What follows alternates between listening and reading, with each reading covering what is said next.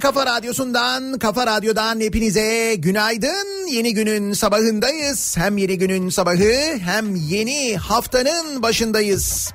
Tam da bahar geldi, havalar ısındı. Acaba çıkarken evden bu sabah mont alsam mı, almasam mı?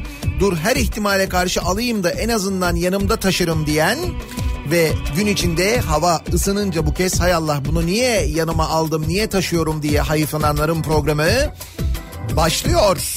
Tabii bir yandan böyle başlarken haftaya hafta içinde havanın yeniden soğuması yeniden bir miktar soğuk havanın ve yağışın gelmesi durumu da söz konusu. Meteorolojik durumlar böyleyken ekonomik durumlardaki siz gece uyurken yaşanan gelişmelerse insanı ayrıca kakırdatacak, ayrıca titretecek gelişmeler. Sadece şunu söyleyeyim. Euro 7 lira. Yani düşün bu da haftanın başı. Öyle bir haftaya başlıyoruz anlaşılan. Günaydın. Ben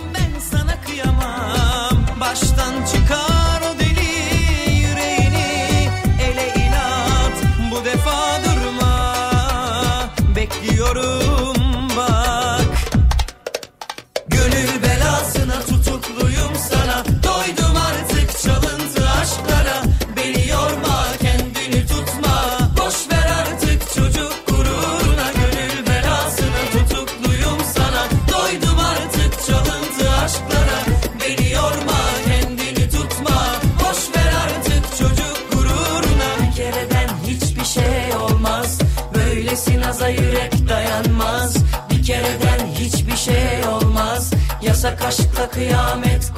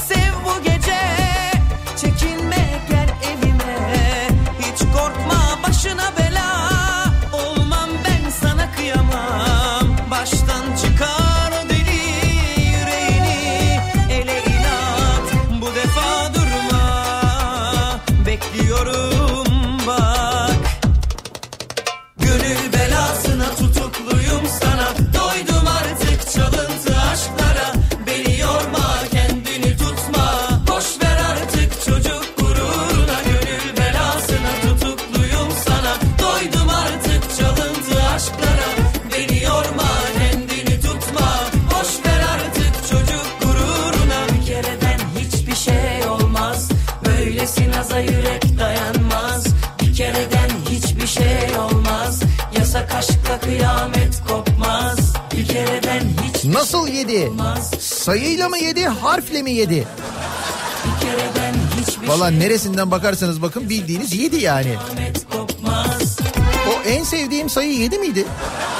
Hani Edi ile Büdü'nün bir tane şarkısı vardı. Şaka değil ha. Euro e, gece 7 lira 12 kuruşa kadar çıkmış. Şu anda 7 lira 2 kuruş civarında. Tabi bunu gören dolar durur mu? O da yapıştırmış 6 lira 14 kuruşu. Grama, gram altın kaç para? Gram altın 330 lira olmuş bu arada. 330 lira 50 kuruş hatta öyle söyleyeyim. Gram altının da durumu o. Enteresan şeyler oluyor. Ne oluyor? Niye böyle oluyor? Niye haftaya biz böyle başlamak durumunda kalıyoruz? Ne olur sormasınlar bana Peki daha enteresan bir şey söyleyeyim. Şimdi dövizle ilgili böyle bir durum var ama daha da ilginci var. Akaryakıtla ilgili bir enteresan gelişme var. kendimi Ne olur sormasınlar bana Petrol üreten ülkeler örgütünde çıkan anlaşmazlık ve koronavirüs sebebiyle azalan talep petrol fiyatlarında tarihi düşüşü beraberinde getirdi. Gece yarısı e, Brent petrolün varil fiyatı 45 dolardan 31 dolara kadar düşmüş. Düşüşe bakar mısınız? Bakar mısınız? Petrolün varil fiyatı 45 dolardan 31 dolara kadar düşüyor. Acayip bir iniş var. Bu acayip bir iniş acaba bizde böyle bir acayip inişe sebep olur mu? Akaryakıt fiyatlarında bir düşüş sebep olur mu? Bir düşünelim bakalım. Bir düşünelim bakalım acaba olur mu? Sence? Şimdi normal koşullarda üstelik böylesine sert bir düşüşün muhakkak fiyatlara yansıması hem de ciddi manada yansıma. Yüzde 25'e yakın ya neredeyse. Yani bizim şu anda kullandığımız yakıtın fiyatının yüzde 25 inmesi gerekir. Öyle olması gerekiyor normal koşullarda. Ama işte normal koşullarda. Zaten oradaki sihirli iki kelime o normal koşullarda. Benim bütün derdim özlem Biliyorum kavuşur böyle seven Biz bir elmanın iki yarısıyız O en çok sevdiğim ve ben yaşlar gözümden. Dinmiyorsa bir türlü gece gündüz. Karardıysa bütün dünyam Vardır elbet bir sebebi. Kaç yıl geçti aradan ayrı ayrı. Bitsin artık bu hasret buluşalım gayrı. Kaç yıl geçti aradan ayrı ayrı. Bitsin artık bu hasret buluşalım gayrı Kaç yıl geçti aradan ayrı ayrı Bitsin artık bu hasret buluşalım gayrı Kaç yıl geçti aradan ayrı ayrı Bitsin artık Baksana Edi ile Büdü'nün şarkısı bile 6'ymış ya. En sevdiğim sayı 6. Euro Edi ile Büdü'yü de geçti yani. Euro 7 lira. Gerçi diyor ki bir dinleyicimiz de o da haklı mesela. Canım Allah Allah biz ekmeği euro ile mi alıyoruz Nihat Bey? He? Bizi ne ilgilendirir? Hiç. Bizi ne ilgilendirir? Biz maaşı da euro ile almıyoruz. Harcamayı da euro ile yapmıyoruz değil mi? Hiç umurumuz olmaz. Ayrıca bir de şöyle düşünelim. Belki bu aralar Avrupa'dan bize euro gelebilir. He? Biliyorsun onun pazarlığını da yapıyoruz bir yandan. Düşün tam da euro böyle yükselmişken euro bize bir gelirse. Hey! Yum gözlerini söyletme beni. Gel gel gel. Yok hiç kaçarır şimdi sırası. Haydi gel hemen. İlahi eskimez bu dudaklar Tam da benzin ve motorinde indirim beklerken şimdi euro ve doların artmasıyla ha bak bu da güzel. Evet tamam e, petrolün varil fiyatı yüzde 25 düşmüş bir gecede ama döviz yükselince biz onu dengeleriz. Tamam çözdük bu işi rahat haftaya başlayabiliriz buyurun. 5 6 yetmez 7 8 9 10 Olan bir olsun. 44 46 yetmez 70 80 90 100 olsun. 101 105 106 yetmez. 108 109 111 olsun. 1 milyon 1 milyon yetmez. Öpmeye doyamadım Özellikle böyle rakamlı şarkı seçtim ki alışalım.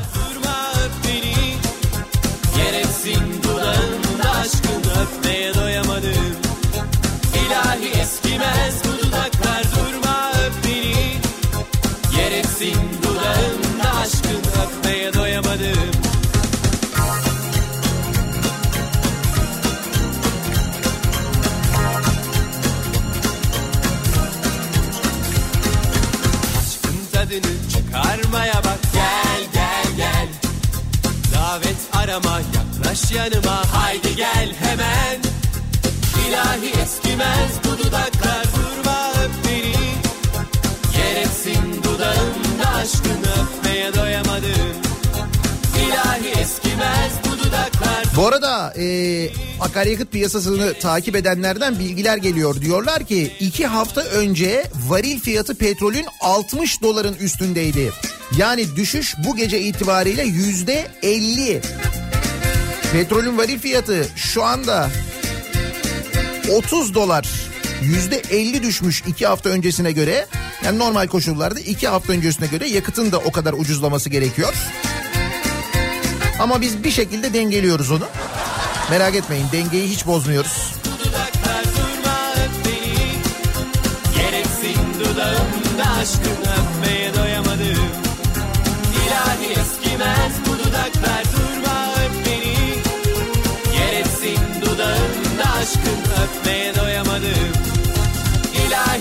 Eskimez bu dudaklar durma öp beni Gereksin dudağımda aşkın öpmeye doyamadım Bir ay öncesinde de 80 dolarmış bu arada.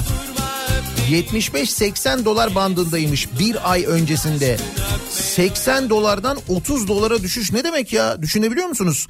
Bunda tabii bu koronavirüsün etkisi çok büyük. İnsanların sokaklara çıkmaması, akaryakıt tüketiminin düşmesi. Ya düşünün Çin'de hava kirliliği kalmamış ya. Öyle bir koronavirüs salgınından ve öyle bir dünya genelinde krizden bahsediyoruz. Bakmayın biz hala bizde görülmedi diye son derece rahatız. Belki bu dünya genelinde yaşanan krizi henüz tam manasıyla hissetmiyoruz. Ve fakat dünya koronavirüste çalkalanıyor. İşte dünya ekonomisi de bu kadar etkileniyor. Ah bin derdine Uzak Doğu borsası çöktü. Amerika Rusya'yı petrol fiyatıyla vuracak. Su uyur, euro uyumaz.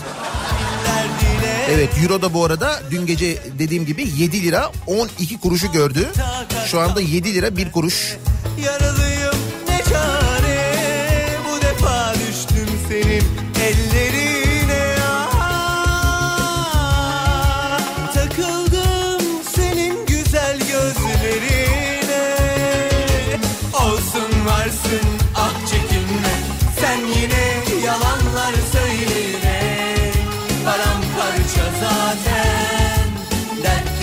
Ne oluyor gece yine bizi birileri gıdıklamış mı acaba? Diyor Ercan. Bence daha başlamamışlar bile. Nasıl bir haftaya başlıyoruz ya? Neler olacak acaba? Bak şimdi ben filmin gerisini merak ettim biliyor musun? Filmin sonunda yani haftanın sonunda bu haftanın sonunda 14 Mart'ta Antalya var. Antalya'dayız. Kandım 14 Mart Cumartesi gecesi Antalyalılarla Antalya Jolly Joker'de buluşuyoruz. İşte bu ve bunun gibi birçok 90'lar şarkılarıyla 90'lardaki benzin fiyatlarını 90'lardaki döviz altın fiyatlarını anıyoruz hep beraber. Kah eğleniyoruz, kah kederleniyoruz.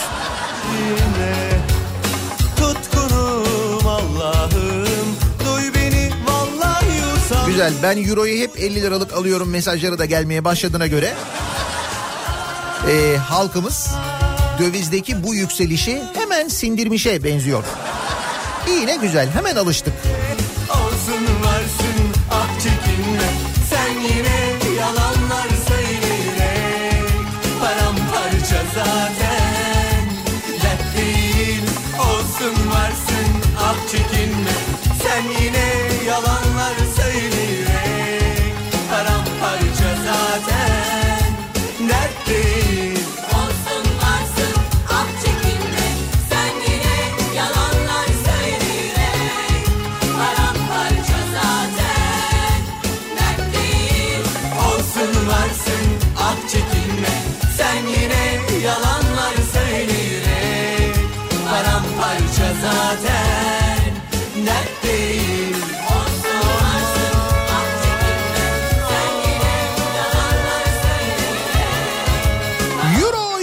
Yükselmiş. Petrol fiyatları çakılmış. Peki trafiğe ne olmuş?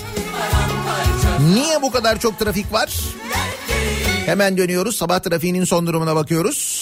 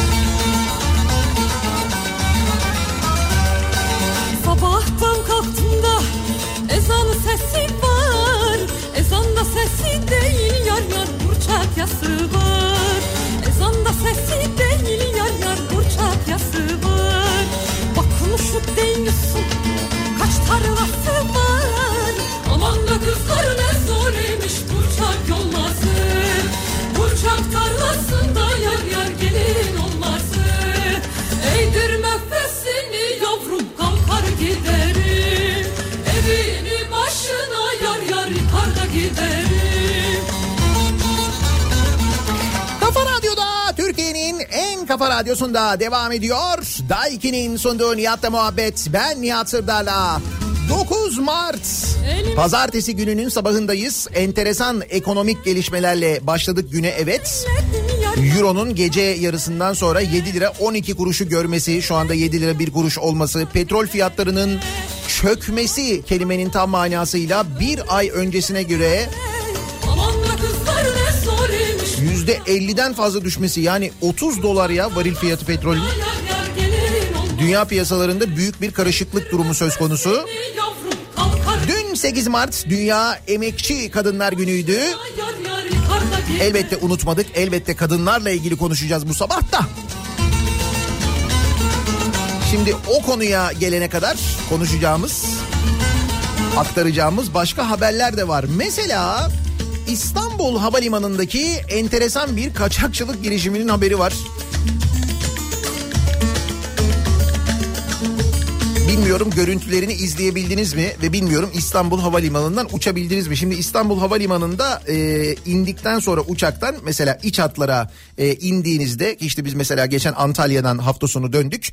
E, indikten sonra iç hatlara tam böyle kapıdan çıkarken hemen yan tarafta dış hatları da görüyorsunuz. Tek bir binada hepsi ya.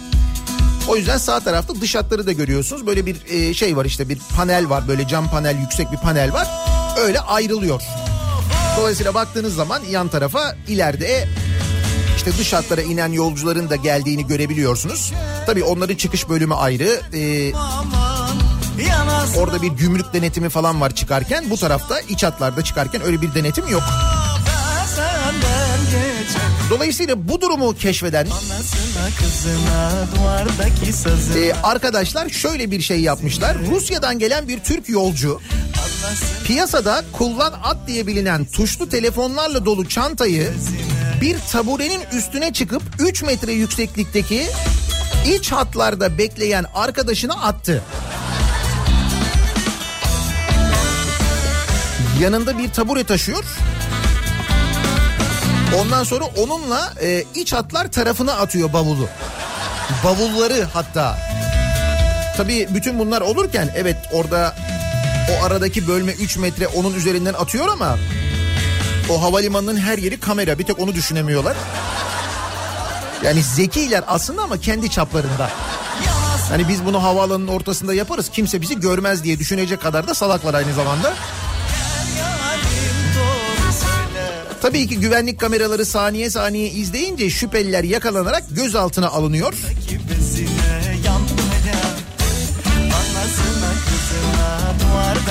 Bak 28 Şubat'ta Rusya'nın başkenti Moskova'dan İstanbul Havalimanı'na gelen BT'yi şüphe üzerine takibe aldı. Ha bir de şüphelenilmiş kendisinden. Havalimanı kamera sisteminden saniye saniye izlenen BT uçaktan indikten sonra Kıbrıs'a bilet alarak transit bölümünden İstanbul Havalimanı dış hatlar gidiş katına çıktı. Burada bir süre kaçak cep telefonları ile dolu çantayla dolaşan BT aynı saatlerde bilet alarak iç hatlar gidiş katına geçen arkadaşları YA ve EA ile iletişim kurdu.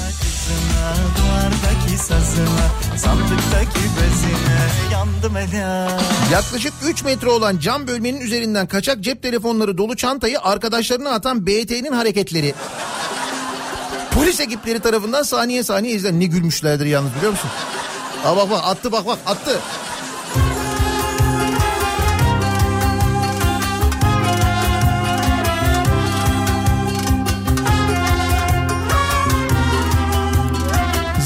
Olmayı havalimanlarında kaçakçılık yaparak değil, kazarak arayanlar da çok. Şu define işinden hala vazgeçilmiş değil.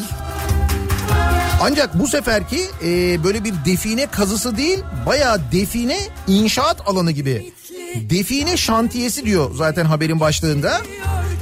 Kırıkkale'nin Keskin ilçesine bağlı Efendi köyünde devriye gezen jandarma ekibi bölgedeki dağın eteklerinde kazı yapıldığını fark etti.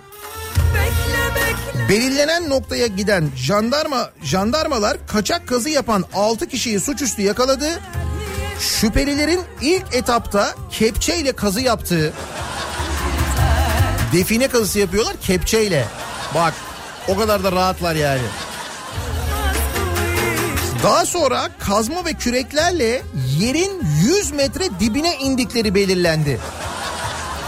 100 metre diyor 100. Ah yaşanır mı? Yani aslında bir nevi metro çalışması gibi bir şey yani. Kırıkkale'nin ilk metrosunun şaft çalışmasını yapmışlar orada. 100 metre inmişler diyorum ya yerin dibine 100 metre. Yaşanmaz. El. Mehmet abi buraya kadar indik inmişiz zaten devam edelim maden yapalım onu ya. 100 metre biraz daha inersek petrol bile belki.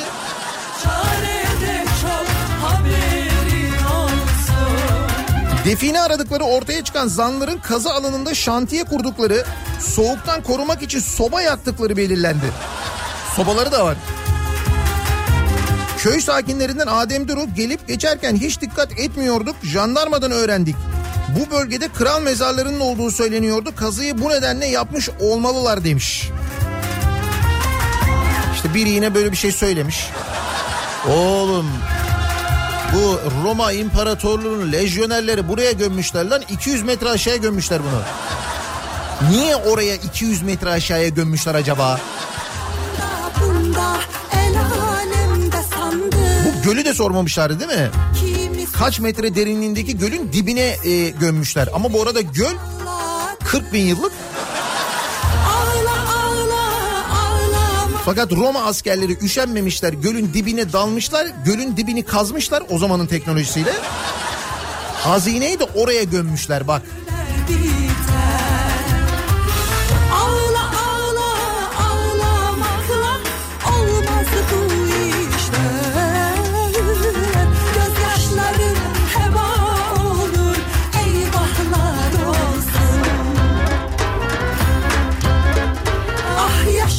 500 yıllık tarihi çınar ağacını yaktılar. Buyur. Bursa'nın İnegöl ilçesinde 400 yıllık olduğu tahmin edilen çınar ağacı kimliği belirsiz kişi ya da kişilerce yakıldı. 3 metre genişliğinde 15 metre uzunluğundaki dev ağacın yandığını gören çevredeki vatandaşlar durumu itfaiyeye bildirdi. Niye ya? Yani bir insan böyle bir böyle bir güzelliği nasıl yakar? Neden yakar? Acaba böyle bir kafenin bir şeyin falan önünü mü kapatıyordu? Ne yapıyordu? He? Onu çok görüyoruz biliyorsun.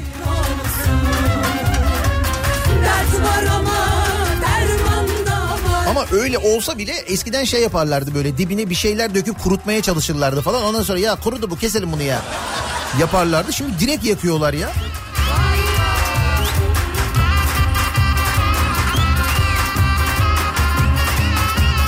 Neden böyle Bursa'da havaların dengesiz gitmesinden falan mı kaynaklanıyor acaba bu? Bursa'da hafta sonu 25-26 derece olmuş hava sıcaklığı biliyor musun? Onun için diyorum acaba hani havadaki dengesizlik mi bozdu diye. Çünkü Bursa'dan bir haber daha var. Hasta olmadığı halde koronavirüslüyüm diyen kişi gözaltına alındı. Buyur. Bursa'da hasta olmadığı halde İtalya'dan geldiğini ve koronavirüslü olduğunu iddia ederek hastaneleri dolaşan e, EO kişilerin huzur ve sükununu bozmak ve halkı galeyana getirmekten gözaltına alındı. Hadi buyur bir de bu çıktı şimdi. Alınan bilgiye göre önceki gün Bursa Şehir Hastanesi'ne giden 68 yaşındaki EO yetkililere İtalya'dan geldiğini ve koronavirüsü taşıdığını söyledi. Bunun üzerine hemen hastanenin izolasyon bölümüne alınan EO'nun vücudunda herhangi bir virüse rastlanmadığı ve evine gönderildi. Dün de Bursa Yüksek İhtisas Hastanesi'ne giden EO hastane yetkililerine aynı şeyleri, şeyleri söyleyerek yardım istedi. Yine testlerden geçen ve hasta olmadığı belirlenen EO'nun Bursa Şehir Hastanesi'nde de yalan beyan verdiği anlaşılınca polise bildirildi. o günden beri aklım hepten firari. Bence adam özel ihtimam görmek istemiş biliyor musun? Ha, Hani bugüne kadar gittim böyle sağlık hizmetlerinde istediğim verimi alamadım. Dur bakalım koronalıyım deyince ne olacak diye, diye deneyip şehir hastanesinde gördüğüm muameleyi beğenip oğlum koronalıyım da kral gibi davranıyorlar lan. Tek tek ilgileniyorlar seninle her şeyi yeni açıyorlar. verirse başkaları yar olur Gel beri Ya da amca çıldırmış ikisinden biri. Bırakıp gel beriye Sev beni beni sev Sen yine sev sevdanı alıp dön geriye Gel beri beri gel Şimdi bu amca korona e, salgınını böyle değerlendiriyor tırnak içinde kendince. Biz ne yapıyoruz? Bakın biz ne yapıyoruz? Avusturya Türk otobüsündeki kaçak koru- koruyucu maskelere el koydu. Avusturya gümrük yetkilileri bir Türk şirketine ait otobüste bulduğu 21 bin kaçak maskeye el koydu. Avrupa'ya maske kaçakçılığı yapıyoruz. Nasıl? Sebep yok ki Tek kullanımlık maskelerin piyasa değerinin 50 bin euro olduğu belirtiliyor. Şu 50 bin euroyu küçümseme ha. 50 bin euro an itibariyle söylüyorum ne kadar. Dur bakayım değişmiş mi diye bir bakayım da yanlış bilgi vermeyeyim size. Vakitte dönersen rüyalar gerçek olur Sen Dolar 6.15. olmaz aslan gibi yar olur Tamam 7 lira 2 kuruş. Biz 7 diyelim hadi 2 kuruşluk konuşmayalım şey yapmayalım. Verir 50 bin euro dediğim bugün 350 bin lira yapıyor biliyor musun? Bu arada biz burada hani böyle of 7 lira olmuş euro falan diye düşünürken bizi Avrupa'da dinleyenler siz ne hissediyorsunuz acaba? Euro ile kazananlar.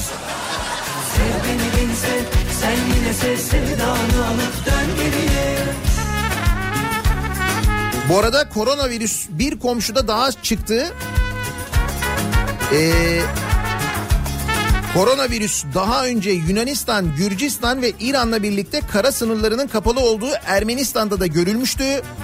Gelen son habere göre Bulgaristan yönetimi ilk koronavirüsü vakalarının ortaya çıktığını duyurdu. Dolayısıyla Türkiye'nin etrafı tamamen koronayla çevrilmiş olduğu henüz Türkiye'de tespit edilmiş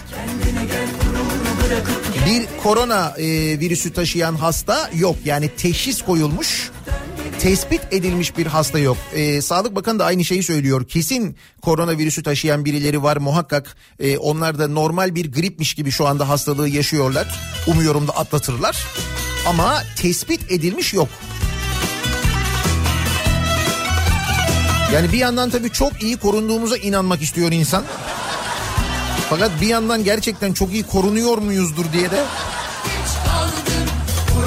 yani bunu gerçekten becermiş olabilir miyiz acaba ya? Ha, düşünüyorum ben bunu hakikaten. Ama sonra bu mesela bir günkü haberleri okuyorum. Bir, bir, bir aksaklık var ama dur bakalım ne çıkacak.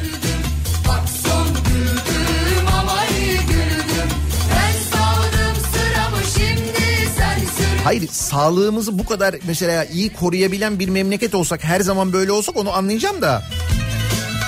Bak mecliste sahte bal isyanı. Milletvekili bile balın sahte olup olmadığını inceletememiş. Tarım Bakanlığı'nın piyasadaki sahte balların bu yıl sonuna kadar tüketilmesinin önünü açan düzenlemesi tartışılırken Bak şimdi biz bunu tartışıyoruz anladın mı? Yani şimdi diyor ki e, Tarım Bakanlığı bunlar bunlar bunlar bunlar bal değil diyor. Sahte bal bunlar diyor. Tamam diyorsun. Sonra diyor ki ama diyor bunlar diyor stokta var ya diyor. Bunlar diyor yıl sonuna kadar diyor tüketilebilir diyor. Satılabilir diyor yani. Şimdi sonra bu- bunu yaşayan bir ülke olarak biz hani bu kadar iyi korunuyoruz koronadan deyince ne bileyim hani biraz Mecliste sahte bal isyanı yaşandı. Meclis Genel Kurulu'nda ürün güvenliği ile ilgili yasa teklifinin görüşülme sırasında söz alan CHP Balıkesir Milletvekili Doktor Fikret Şahin sahte olduğundan şüphelenerek memleketinden getirdiği balı iki buçuk ay önce incelenmesi için Gıda ve Kontrol Genel Müdürü'ne teslim ettiğini hem de müdüre vermiş bak yani genel müdüre bizzat veriyor milletvekili ya. Ancak bugüne kadar kendisine sonucun bildirilmemesine anlam veremediğini söylemiş. İki buçuk ay.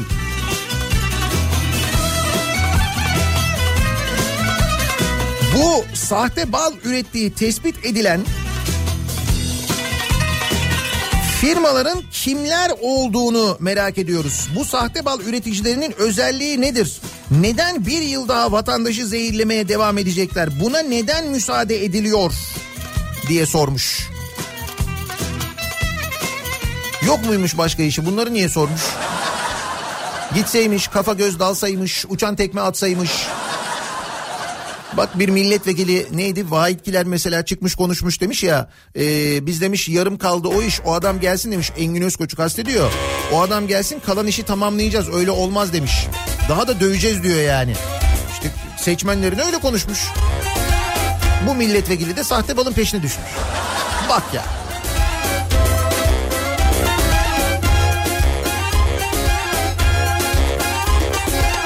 Olanlara bak dostum Konuş artık çok sustun Söv hatta istiyorsan Bu arada Gürcistan'da da koronavirüs çıkınca Rizeli üretici çayını kendisi toplamaya karar vermiş.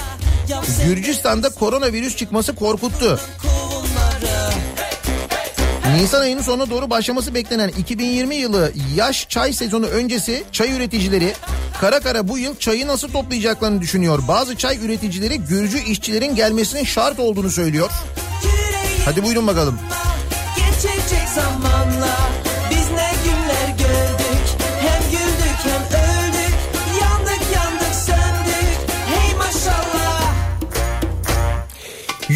7 lirayı geçmiş. Bu arada sterlin 8 lirayı geçmiş biliyor musunuz? Sterlin de 8 lira 4 kuruş. Aç şimdi kollarını Ödüllü o yılların Unut eski oyunları Sobelenmiş yolları Demek ki Premier Lig'den artık futbolcu almamız. Çünkü düşünüyorum İngiltere'den ne alıyoruz diye. Emekli futbolcu alıyoruz yani o yüzden söylüyorum.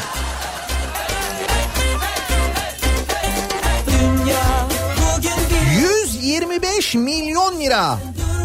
Nedir 125 milyon lira olan? Yeni bir horoz mu yoksa?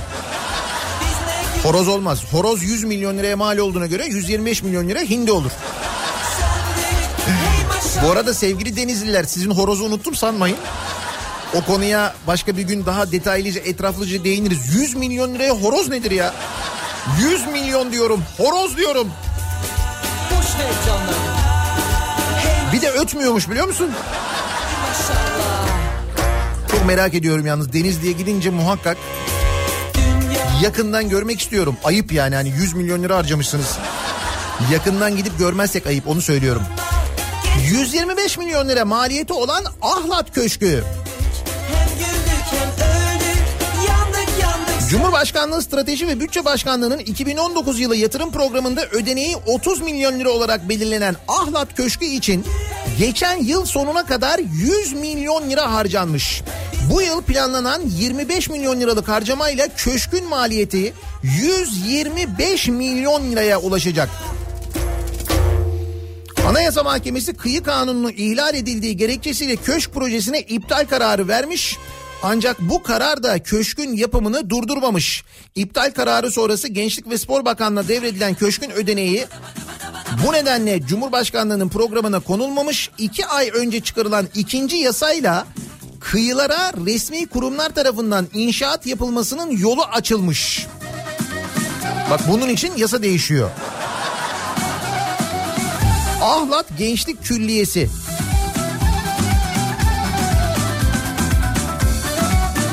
Evet köşkü tanıdık bir firma yapıyormuş Gür Yapı.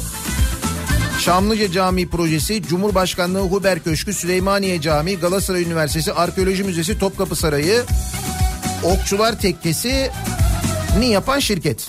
Ama yabancıya gitmemiş. Ahlat Köşkü. Çok yoğun kullanırız kesin bu kadar para harcadığımıza göre. 125 milyon. Ha bu arada 100 milyon liraya horoz yaptıran e, Denizli tabii ki Denizli Yüksek İhtisas Merkezi'ne de 45 milyon lira harcar değil mi? Ama bunu harcayan Diyanet. Diyanet itibardan tasarruf etmiyor. Elazığ Harput Külliyesi için bugüne kadar 65 milyon lira harcayan Diyanet'in ki bunu konuşmuştuk. 2021 yılında tamamlanması planlanan Denizli Yüksek İhtisas Merkezi'nin maliyetinin 45 milyon lira olduğu öğrenilmiş. Yalnızca 2019 yılında 35 milyon lira harcanan 28 bin metrekarelik merkezde 8 suite odanın yanı sıra Türk hamamı ve spor salonlarının da olacağı bildirildi. Hamam mı? Neyin ihtisasını yapıyorlar anlamadım ki. Şimdi Diyanet Denizli Yüksek İhtisas Merkezi yapıyor. Diyanet'in yaptığı Denizli Yüksek İhtisas Merkezi'nin içinde hamam mı var? 8 suite oda var. İhtisas. Bugünkü ihtisas konumuz arkadaşlar kese. Köpük masajı. Bir sonraki günün konusu hazırlanın gelin. Bu arada 40 45 milyon lira ki bu 45'e bitmez.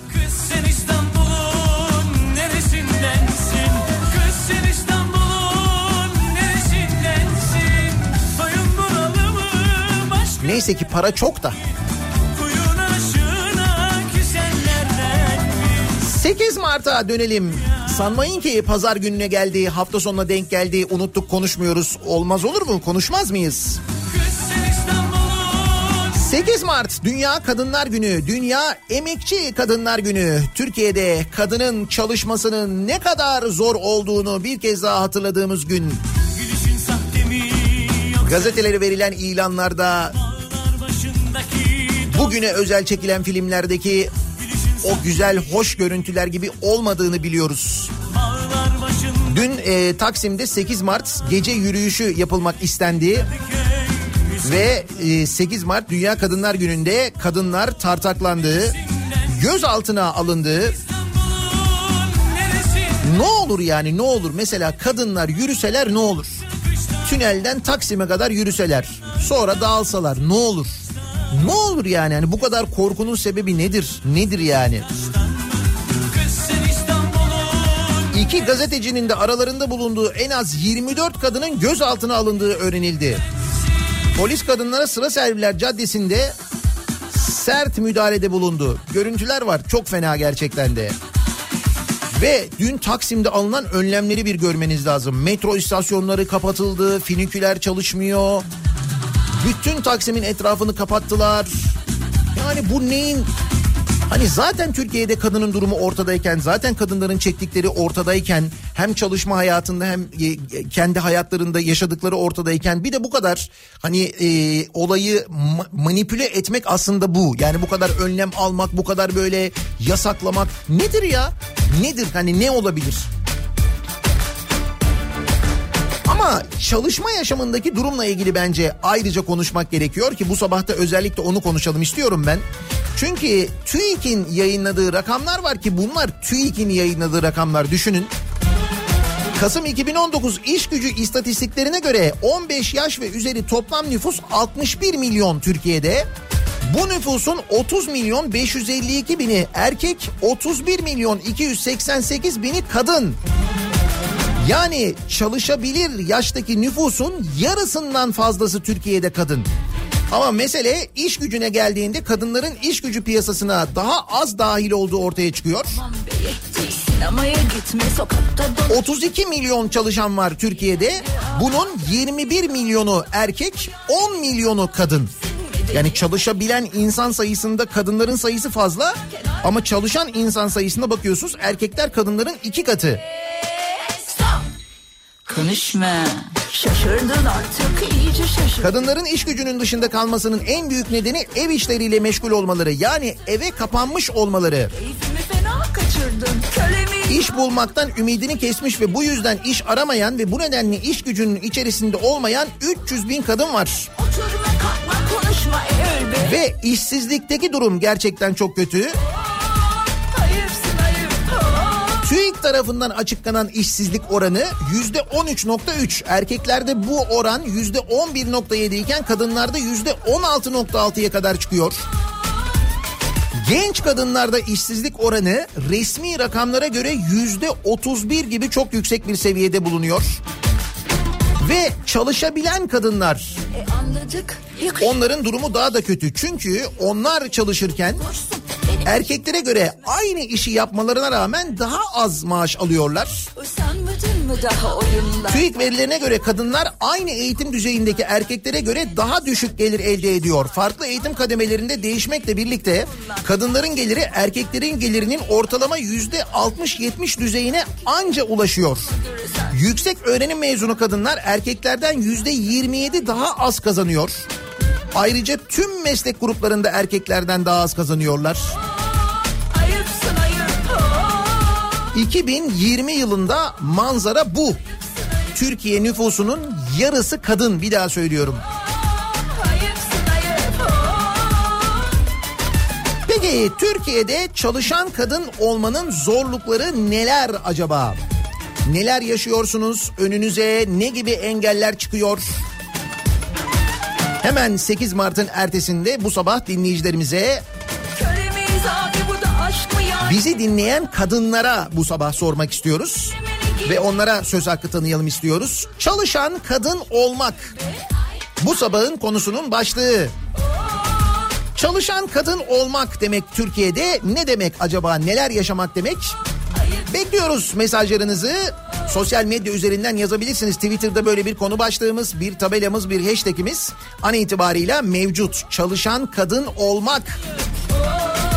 Bu sabahın konusunun başlığı Twitter üzerinden bu başlıkla yazıp gönderebilirsiniz. Facebook sayfamız Nihat Sırdar fanlar ve canlar sayfası nihatetnihatsırdar.com elektronik posta adresimiz. Bir de WhatsApp hattımız var 0532 172 52 32 0532 172 kafa. Buradan da yazabilirsiniz. Bu sabah kadınlar yazsınlar istiyoruz. Çalışan kadın olmak bu sabahın konusu. Reklamlardan sonra yeniden buradayız.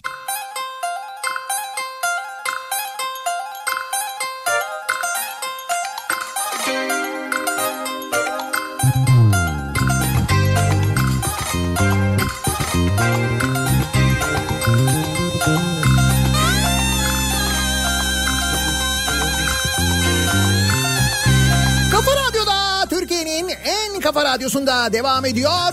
Daha 2'nin sunduğu Nihat'la muhabbet. Ben Nihat Sırdar'la. 8 Mart'ın hemen ertesinde çalışan kadın olmayı konuşuyoruz.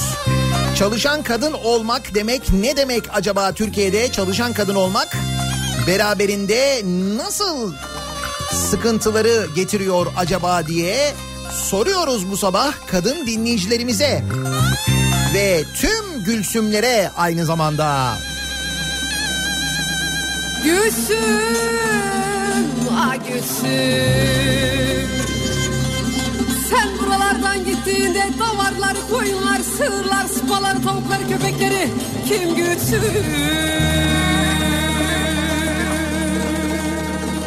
Kim Gülsüm?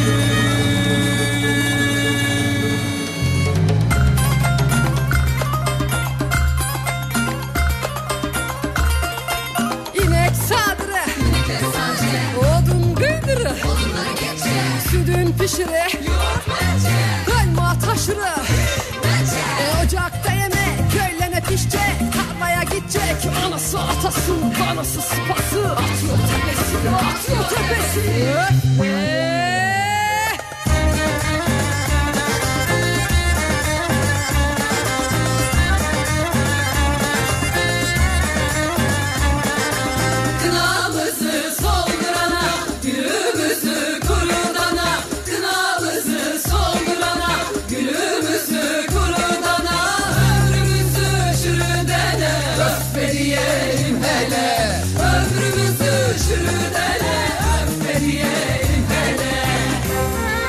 İşte bir öf be demek istediğin zaman dün gece başına gelenler geliyor mesela Taksim'de. Türkiye'de çalışan kadın olmak demek işe girmeden önce yaşının, medeni durumunun, kaç çocuğunun olduğunun, evli değilsen yakın zamanda evlenme ihtimalinin, yeni evliysen doğurma ihtimalinin sorgulanması demek. Bekar ve hayatında kimse olmayan kadınlar tercih ediliyor işe alımda. Erkekte öyle bir sorgu sual yok. Değil mi?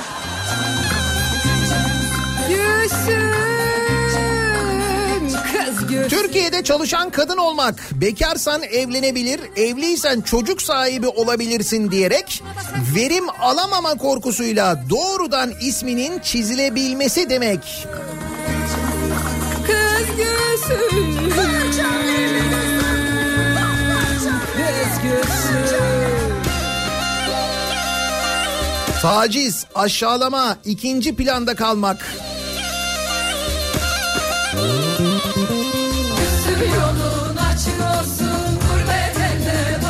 Gülsün Üstüm yolun açık olsun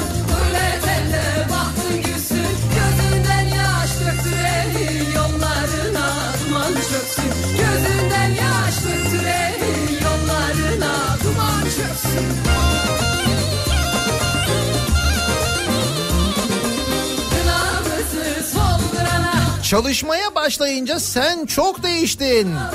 Ne oluyor sözlerine muhatap olmak, çalışan kadın olmak. Çalışan kadın olmak özellikle de mühendis olduğunda müdürünün senin başarılı olabileceğine inanmaması. Aynı statüdeki erkek mühendise yatırım yapmasıdır. Ama kadın olmak da işte ona yanıldığını göstermektir. Yaşasın emekçi kadınlarımız ve onlara destek olan erkeklerimiz diyor bir kadın dinleyicimiz göndermiş. Annemden gördüm ben çalışan kadın olmayı. Annem ben 6 aylık olduğumdan beri çalışıyor. Ben 28 yaşındayım. Annem hala çalışan bir kadın. Mesaisi hiç bitmiyor. İşinde ayrı, evinde ayrı mesaisi var. Sabah 5.30'da uyanıyor. Akşam 11'de 11'de uyuyabiliyor. Ev işine gidiyor annem. Türkiye'de ev işine giden kadınların sağlık güvencesi yok. Emekli olma hakkı yok. Allah aşkına yine başlama Deli deli gönlüme seni beni koymak zor Bir ileri iki geri gider Çalışan kadın olmak, yorgun argın eve dönünce mesainin bitmemesi. Hele bir de anneyseniz hiç bitmeyen işleriniz olur. Eşiniz destek değilse bir de hafta sonu bir gün izin kullanırsınız. O gün hiç bitmesin istersiniz. Beraber sıyırıyoruz Hep beraber kayırıyoruz Hep beraber deliriyoruz Delir Deli deli deli Deli deli deli Deli deli gönlümü deli Çalışan kadın olmak iki buçuk aylık bebeğini bırakıp işe gitmektir. Emzirme izni alırken hala emziriyor musun ya diye müdürden tepki almaktır. Derya göndermiş.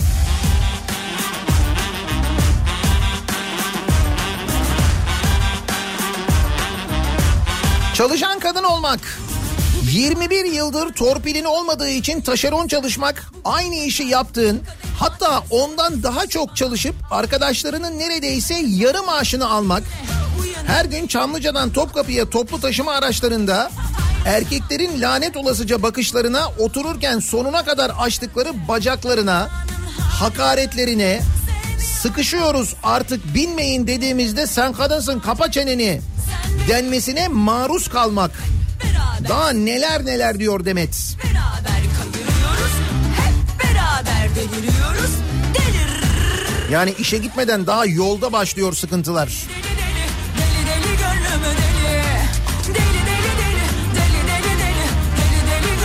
Türkiye'de çalışan kadın olmak, sabah kör karanlıkta kalkıp uyuyan bebeğini zorla uyandırıp ona bakabilecek ailene bırakıp işe gitmek, saatlerce trafik çekmek, mesai sonrası bebeğini geri almak, onunla geçirebildiğin az zaman için vicdan azabı duymaktır.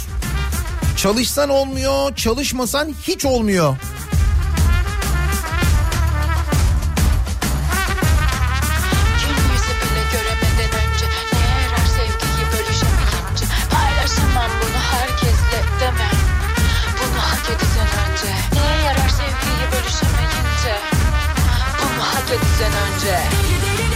Çalışan kadın olmak, kapının önünde durup anne işe gitme diyen çocuğunu işe gidebilmek için ikna etmeye çalışmak.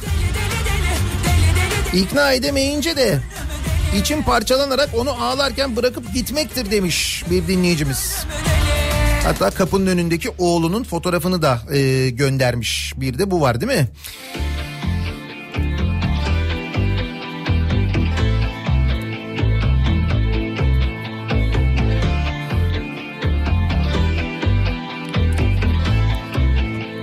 Ee, Bir okulda İngilizce öğretmeniyim. Aynı alanda da doktora yapıyorum. Oğlum bakıcıyla bakıldığı süreçte okulda dersim bittikten sonra 17.30'a kadar okulda kalıp ders çalışıyordum.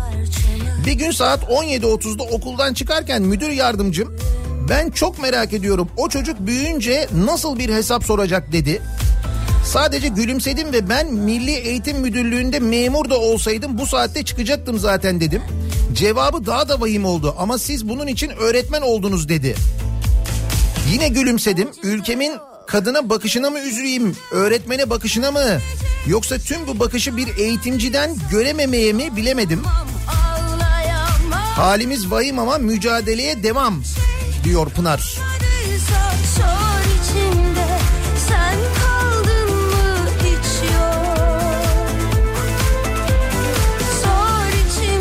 Çalışan kadın olmak. Restoratörüm. Şantiyede kılık kıyafet sorunu, ciddiye alınmamak, hor görülmek bir yana 15 yıl önce staj için gittiğimiz şantiyede 8-10 kadındık ve vazgeçelim diye ellerinden gelen tüm pis işleri bize yaptırmışlardı. Gece mesaisinde moloz bile atmıştık bir seferinde ama hiçbirimiz de pes etmedik tabii ki.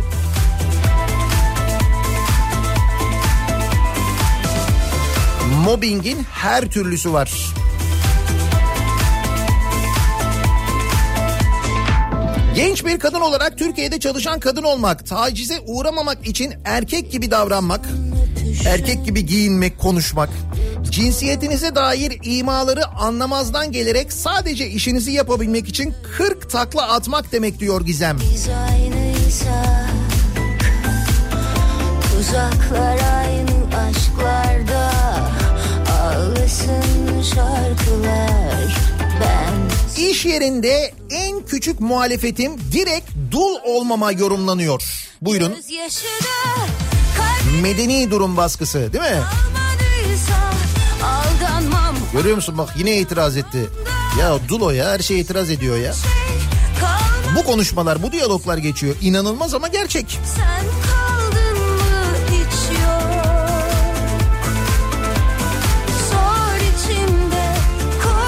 2002 Ekim'de anne oldum. 2003 2 Ocak'ta işe başladım. Yer gösterilmediği için tuvalette süt sağdım. Çalışan kadın olmak böyle bir şey. Yok içimde korku var mı hiç yok İş yerinde bir projeye dahil olmak istediğimde çocuk düşüncesi var mı sorusu yöneltildi. Kadının izin sebebi çok olduğundan erkek tercih ediyorlarmış. Acı da yok gözyaşı da. Kaybedecek bir şey kalmadıysa Aldanmam ağlayamam da. Paylaşacak şey kalmadıysa Sor için. Engelli bakım merkezinde çalışırken anaç ruhlu olmam ve merhametli olmam sebebiyle işten çıkarıldım.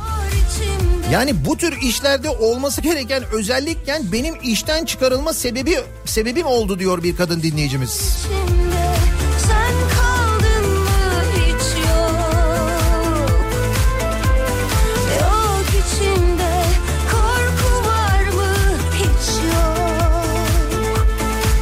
Erkek yöneticilerin erkekleri desteklediği bir ortam çalışma hayatı. Cam tavanı aşmak çok zor. Manevi açıdan çok güçlü olmanız gerekiyor. Bir de talihsiz açıklamalar yapılıyor. Biz pozitif ayrımcılık değil eşitlik istiyoruz. Çalışan kadın olmak. 8 Mart'ın hemen ertesinde Türkiye'de çalışan kadın olmak nasıl acaba diye kadınlara soruyoruz.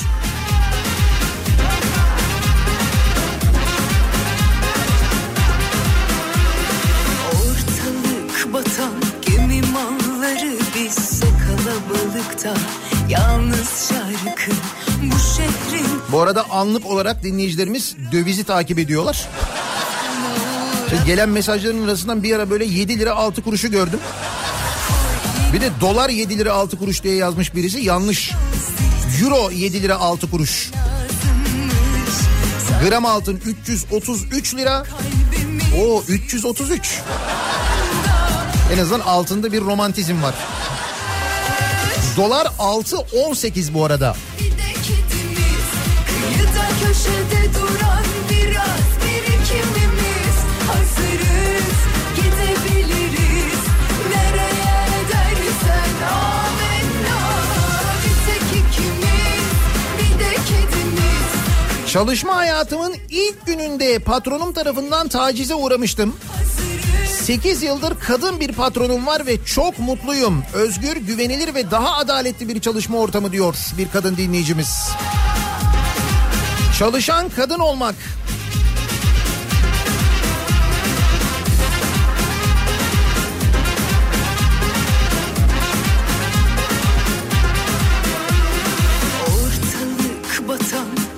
Çalışan kadın olmak ne kadar zor olsa da en güzel yanı sorduklarında gururla çalışıyorum demek. Emeğinin karşılığı olmasa da eline aldığın kendi paranın zevkini hiçbir şeyin vermemesi demek. Başının özellikle e, eşinin karşısında dimdik olması demek. Zaten rahatsız eden şeyin e, en fazla rahatsız eden şey de bu aslına bakarsanız. Hatta zaman zaman bunu dile getiriyorlar. Öyle kadının ekonomik özgürlüğü neymiş? O çok fazla özgürlük. O çok kötülükler getirir falan diye. Niye? O insan değil mi? Sen kazanıyorsun o niye kazanamasın?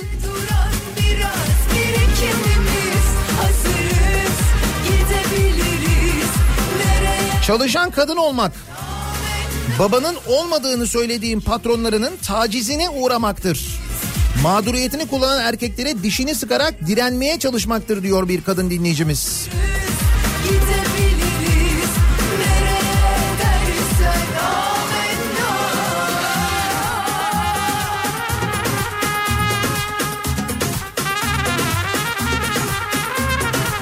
Üç dil biliyorum. Sürekli yurt dışı seyahatleri yapmak zorunda kalıyorum. Ancak benden daha az çalışan iç piyasa erkek satıcıları bile benden daha fazla maaş alıyorlar. Kadına ücret eşitsizliği maalesef her sektörde var demiş bir dinleyicimiz. Bir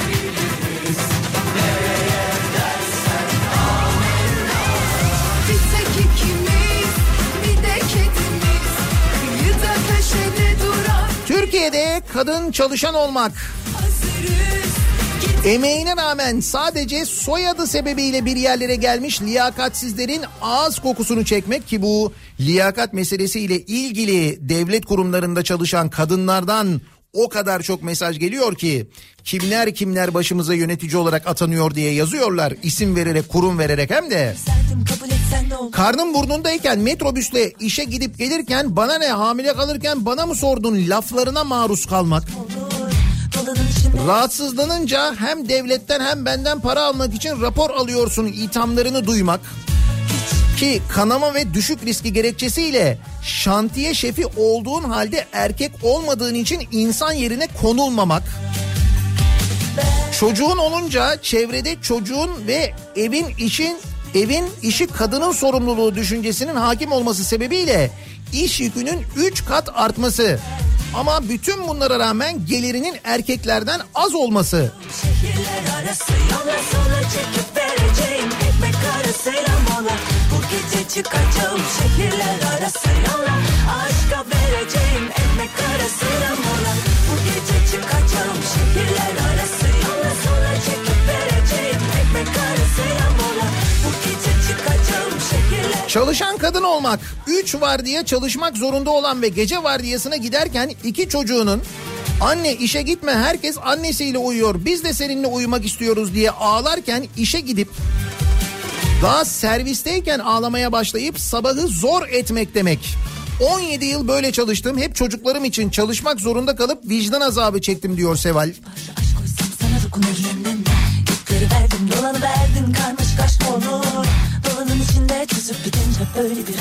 Akademi yapmak isterken isteyen kadın olarak erkeklerin gözünde ya zaten kadınsın her türlü alınırsın tacizlerine maruz kalmak demek.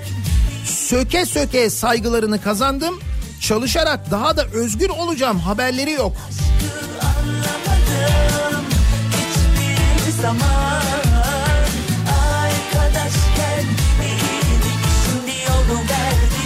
Kadın işe gittiğinde çocuğunu bırakıp gelmek zor değil mi sorularına cevap vermek ve erkeklere bu soruların hiç yöneltilmemesi. Oysa ki baba da en az anne kadar sorumlu olmalıyken yıl 2020 olmuşken hala kadın ve erkek eşitliğini anlatmaya çalışan kadın olmak.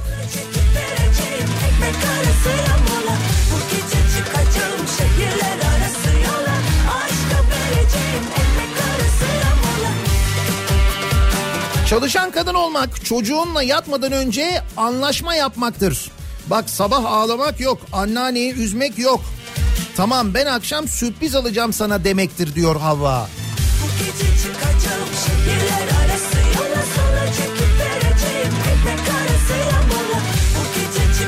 Çalışan kadın olmak çocuğun varsa yardımseverse eşim çocuklar okula geç kalmasın diye sana yardımcı olması demek. Mesela yardımcı olan eşin saç toplamasını bilmiyorsa videolardan bir kız çocuğunun saçı nasıl toplanıra bakması demek. Ne kadar şanslısınız. Eşiniz size yardımcı olmak için bunları yapıyor değil mi? Öğreniyor. 18 yaşında işe girdim bankaya. Açık öğretimden üniversiteyi bitirdim. 23 yaşında anne oldum. O zamanlar doğumdan önce 42, 42 gün doğumdan sonra 42 gün izin vardı. Bebeğimi bırakıp işe gittim. Ve sonraki her hafta sonu İstanbul'a eğitime toplantıya katıldım. Tabii süt izni falan kullanmak nerede? Bebeğimi emzirmek kısmet bile olamadı. Akşamları saat 10'da eve gelmek lükstü. Buna rağmen 23 yıl çalıştım. İki çocuğum var.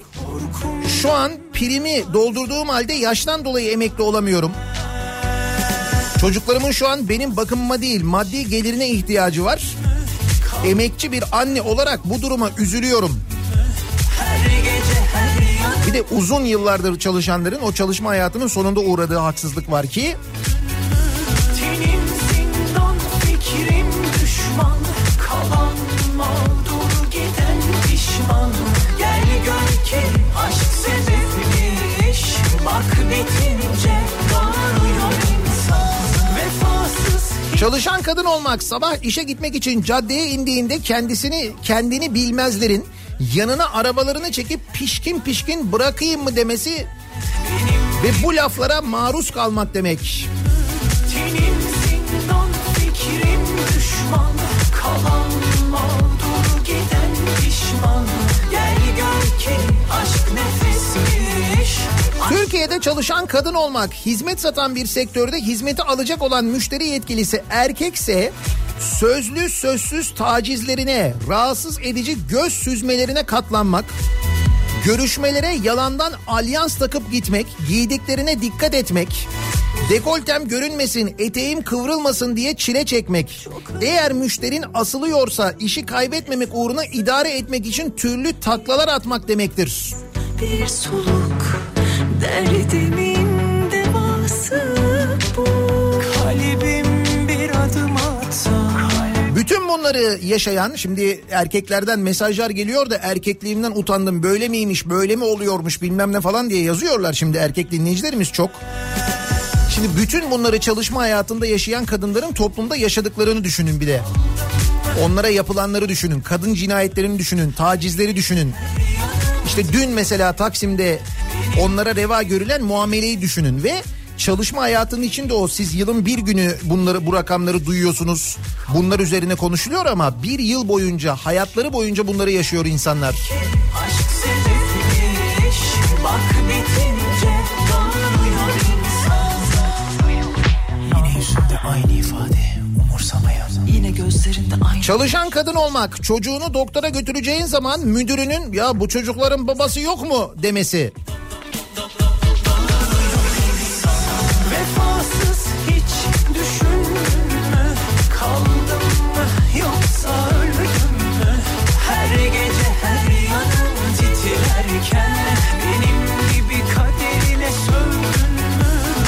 Türkiye'de çalışan kadın olmak, iş yerinde seminerlere, toplantılara sana haber verilmeden gidilmesi. Dönünce de ya senin çocuklarla müsait olmayacağını düşündük seni o yüzden çağırmadık denmesi.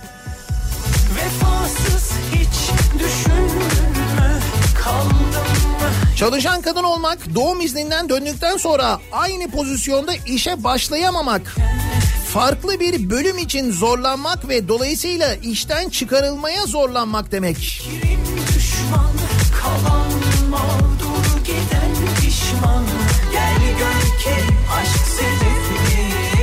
Bak bitince insan Türkiye'de çalışan kadın olmak, çalışan kadın olmanın zorlukları 9 Mart sabahında konuşuyoruz. 8 Mart'ın hemen ertesinde.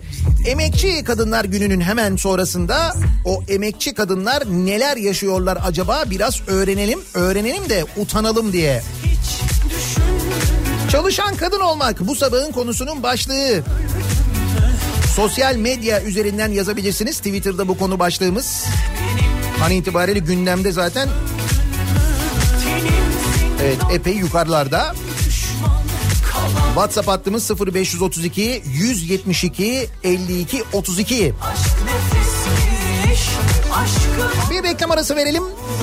Reklamların ardından yeniden buradayız.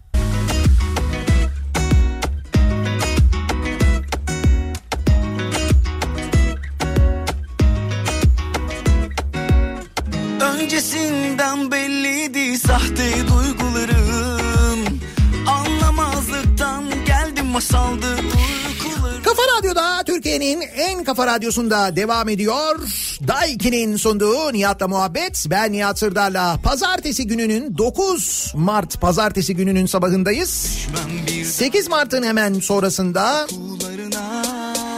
Türkiye'de çalışan kadın olmak nasıl bir şey acaba diye konuşuyoruz, soruyoruz.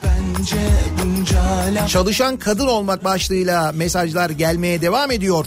sus Doktor olarak çalışan kadın olmak, aile planlamanı hocalarınla birlikte yapmak, asistanlığının ilk iki yılında çocuk yok sözünü dinlemek, hatta erkek meslektaşların kadar başarılı olduğunu ispat etmek için dört yıl boyunca çocuk yapmamak, mümkünse mecburi hizmet sürelerinde çocuk sahibi olabilmek demek. kişilikmiş herkes bilir Yan dal kazanana kadar da süt izinlerini bitirmek demek ayrıca. İki hecelik adına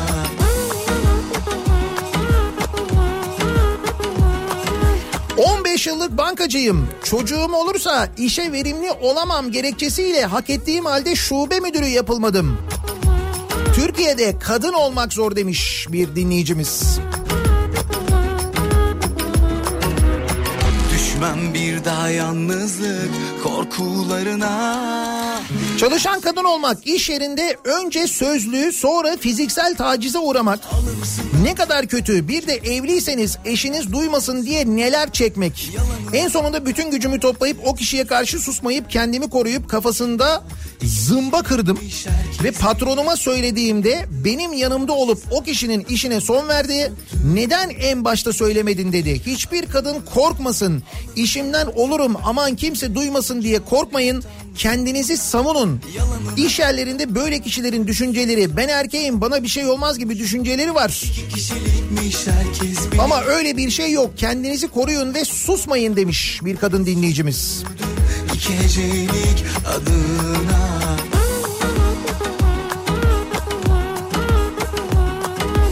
Askeriyede çalışan kadın olmak. Yanında bel altı konuşulması, bel altı fıkralar anlatılması demek. Topuk sesinden at geliyor denilmesini kabul etmen demek. Sana inanılmaması, sözüne güvenilmemesi demek ısrarla. Hiçbir iş toplantısına çağrılmaman demek. Yanında küfür edilmesini kabul etmen demek. Erkek egemen bir iş yerinde herkes akşam eşiyle ilişkisini anlatırken buna maruz kalmak demek. Başka şeyleri de yazardım da terbiyem müsaade etmiyor ama onlar konuşabiliyorlar ve yapabiliyorlar diyor. İşte askeriyede çalışan bir kadın dinleyicimiz göndermiş. Nasıl da diz çöktürdüm iki hecelik adına Kendisi liseye gönderilmediği, çalışamadığı için kızları okusun, çalışsın diye üç torun bakan anneanne olmak. Kadına destek yine kadından geliyor. Allah ondan razı olsun. Annem en büyük emekçi bana göre demiş bir kadın dinleyicimiz. Anneanneler, babaanneler değil mi?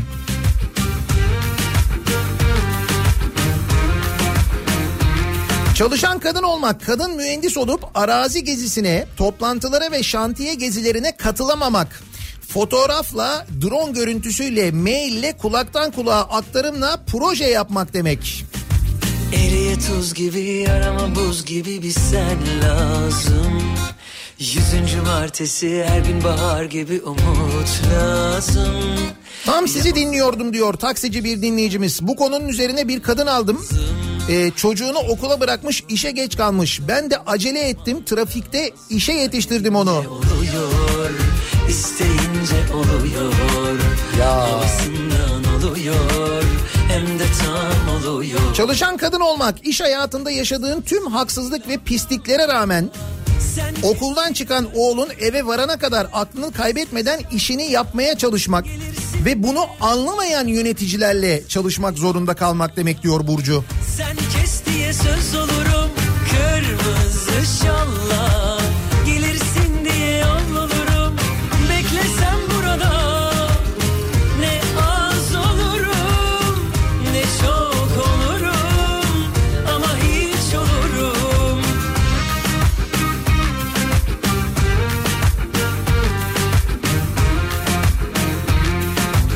Çalışan kadın olmak, hafta içi buluşulan arkadaş toplantılarını sosyal medyadan takip etmek demek.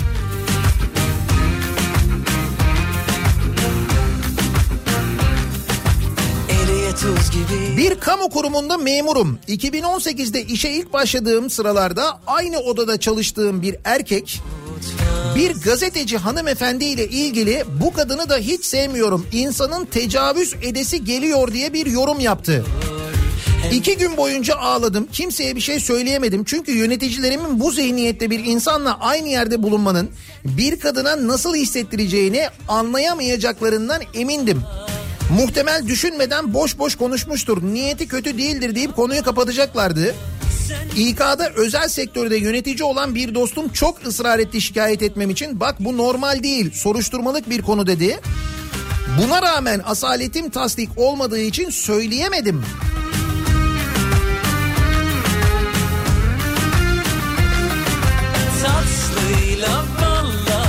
Çalışan kadın olmak 3 yıl boyunca uluslararası projede gece yarılarına kadar çalışıp heyettekilerin tamamı erkek diye yurt dışı seyahate götürülmemektir. Halbuki o projeyi hazırlayan sensin değil mi? ama hiç olurum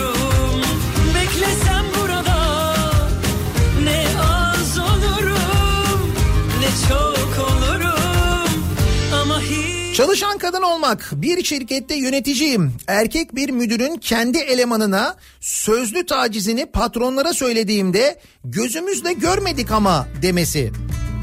İş yerinde erkek müdürün dövmek için üzerime yürümesine abartmayın tansiyonu düşmüştür denmesidir.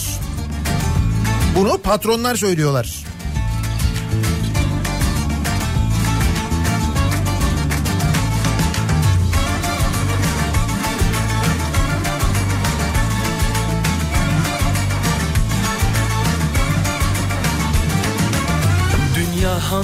Han içinde Yaşar onun can içinde. Rüya gibi gelir geçer insanoğlu gam içinde. Dertli ağlar Şimdi bu arada sosyal medyadan çok mesaj geliyor. Yani Twitter üzerinden gelen mesajlar. Ben normalde bu gelen mesajların birçoğunu retweetlerim.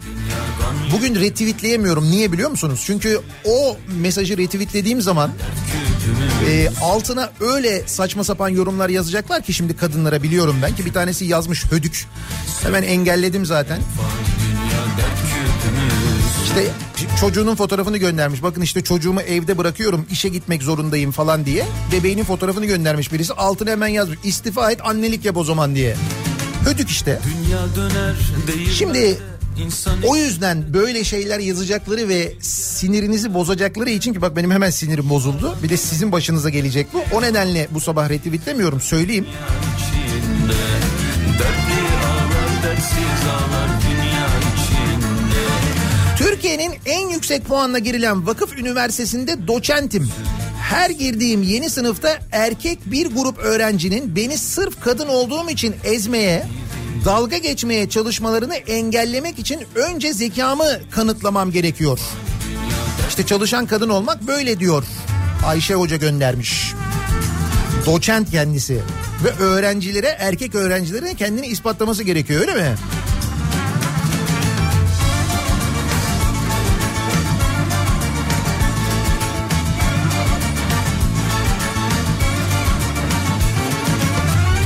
Çalışan kadın olmak, mobbinge maruz kalmak, ışıklar cadde kenarında servis beklerken koskoca yola sığmayıp arabasıyla üzerine üzerine süren ve seni korkutan sivri akıllara maruz kalmak. Arabanın içinde de olsan, arabanın dışında da olsan tacize uğruyorsun farkında mısın? Söyle söyle fani dünya dert Çalışan kadın olmak, her karne gününde kadın patronundan bile ıkına sıkıla izin almak.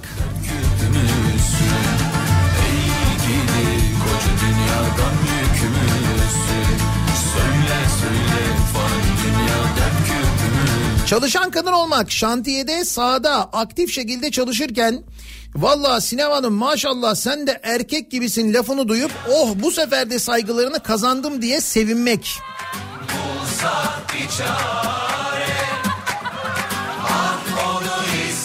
Hemşireyim diyor Betül. Atanamadım. Özel hastaneye başvurdum. İki yıllık evli olduğum için kadın olan başhemşire sen çocuk yaparsın şimdi işimize yaramazsın dedi bana diyor. Sanki başka dünyadan ışınlandı dünyama uzaydan ben Alaturka Her şeyden önce kadının işe alınma süreci bile e, trajikomik. Şimdiye kadar işe alım görüşmesinde kadınlara çokça sorulan, evlenmeyi ya da çocuk doğurmayı düşünüp düşünmediği sorularının erkeklere sorulduğunu hiç duymadım. Var mı duyan? Gözlerim ışıklarında Yandım diyare Bulsak bir çare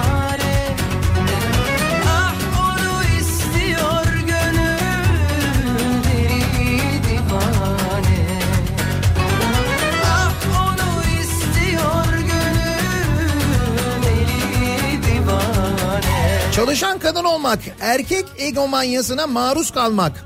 Anneysen çocuğunu ağlayarak bırakıp işe gitmek ve o gözyaşlarıyla çalışıp günü bitirmeye çalışmak diyor Gamze'ye.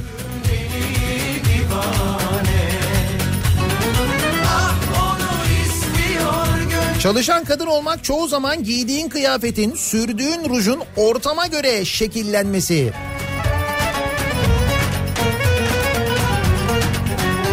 Türkiye'de çalışan kadın olmak eğer eşinizle aynı kurumda çalışıyorsanız kendi kimliğinizde değil de bilmem kim beyin karısı kimliğiyle var olmak. Sizinle ilgili bir durum olduğunda bunun kararının gıyabınızda verilmesi demek. Kaçacak ilk çıkan fırsatta Beni kurtar Allah'ım daha çok tut Yıllarca özel sektörde çalıştım diyor Ayşe. İşi yapan bendim ama dışarıdaki erkeklerle toplantıda göz teması erkeklerle kurulurdu. Şimdi onları denetleyen bir kurumda çalışıyorum ve ne kadar donanımlı olduğum konuşuluyor aynı erkekler tarafından. Yandım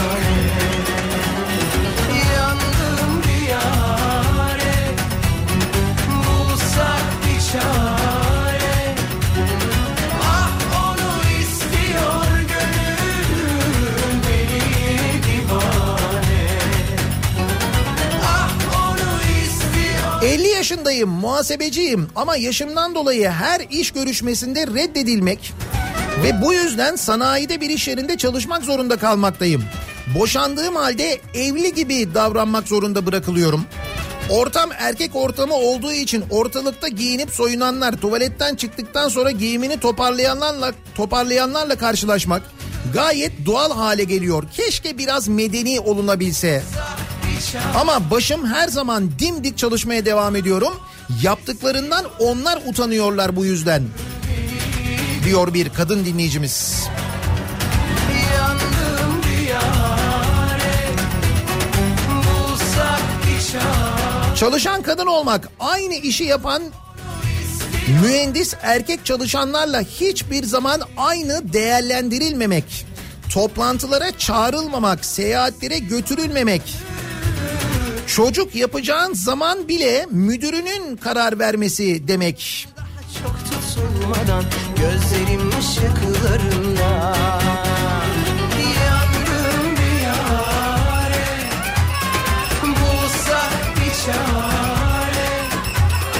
Ah Savcı olarak göreve başladığımda diyor bir kadın savcı göndermiş. Diyor ki savcı olarak göreve başladığımda erkek otopsisinde erkek savcı tarafından siz dışarıda bekleyin hakaretine maruz kalmaktır. Niye? Erkeğe otopsi yapacaklar ya o yüzden kadın savcı giremez oraya yani öyle mi? Bunu yapan da erkek savcı yani.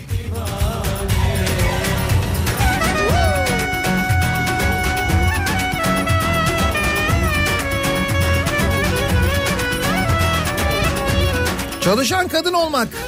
Eğer öğretmensen sana para kazandıran hizmetçi gözüyle bakılması.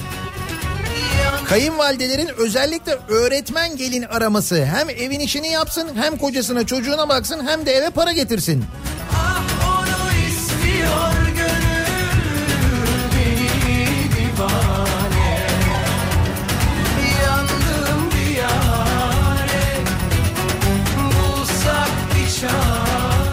İlaç mümessiliyim. 10 yıldır mesleğe ilk başladığım yıl daha ikinciye gördüğüm doktorun bana onunla geçireceğim bir gece karşılığında ilacımı yazabileceğini söyledi. Konu zorla bana dokunmaya çalışmasına gelince burnunu kırmıştım. Doktora şiddetten yargılanacakken aynı hastaneden, aynı hastanede çalışan 11 kadın personelin bize de aynı baskıyı, tehdidi ve tacizi yapıyor diye şahitlik etmesiyle sadece 5 yıl meslekten uzaklaştırma cezası aldı ve başka bir ceza almadı. Ve geçtiğimiz günlerde aynı doktor ilaç mümessilleri tıbbın konsomatrisidir diye tweet attı. Buyurun.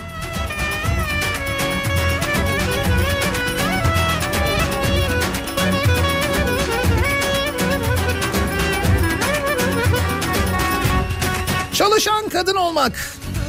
İşte Türkiye'de böyle sevgili dinleyiciler.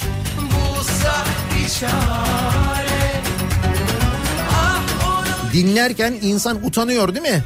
Özellikle erkekler için söylüyorum. Ben burada okurken renkten renge giriyorum. Sinir basıyor. Bir de düşünün ki bu anlattıklarımızı bu insanlar yaşıyorlar. Çalışan kadın olmayı konuşuyoruz. 8 Mart'ın hemen ertesinde bir ara veriyoruz. Reklamların ardından yeniden buradayız.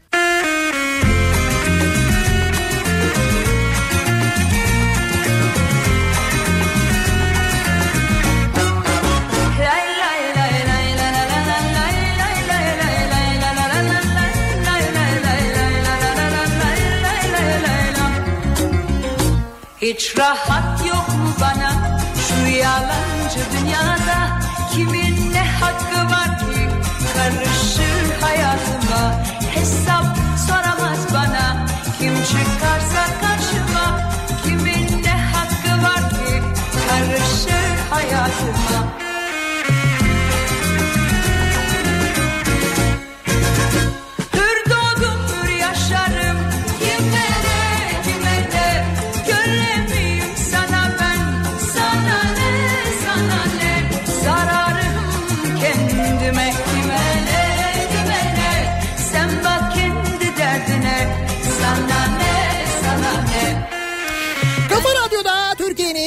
kafa radyosunda devam ediyor.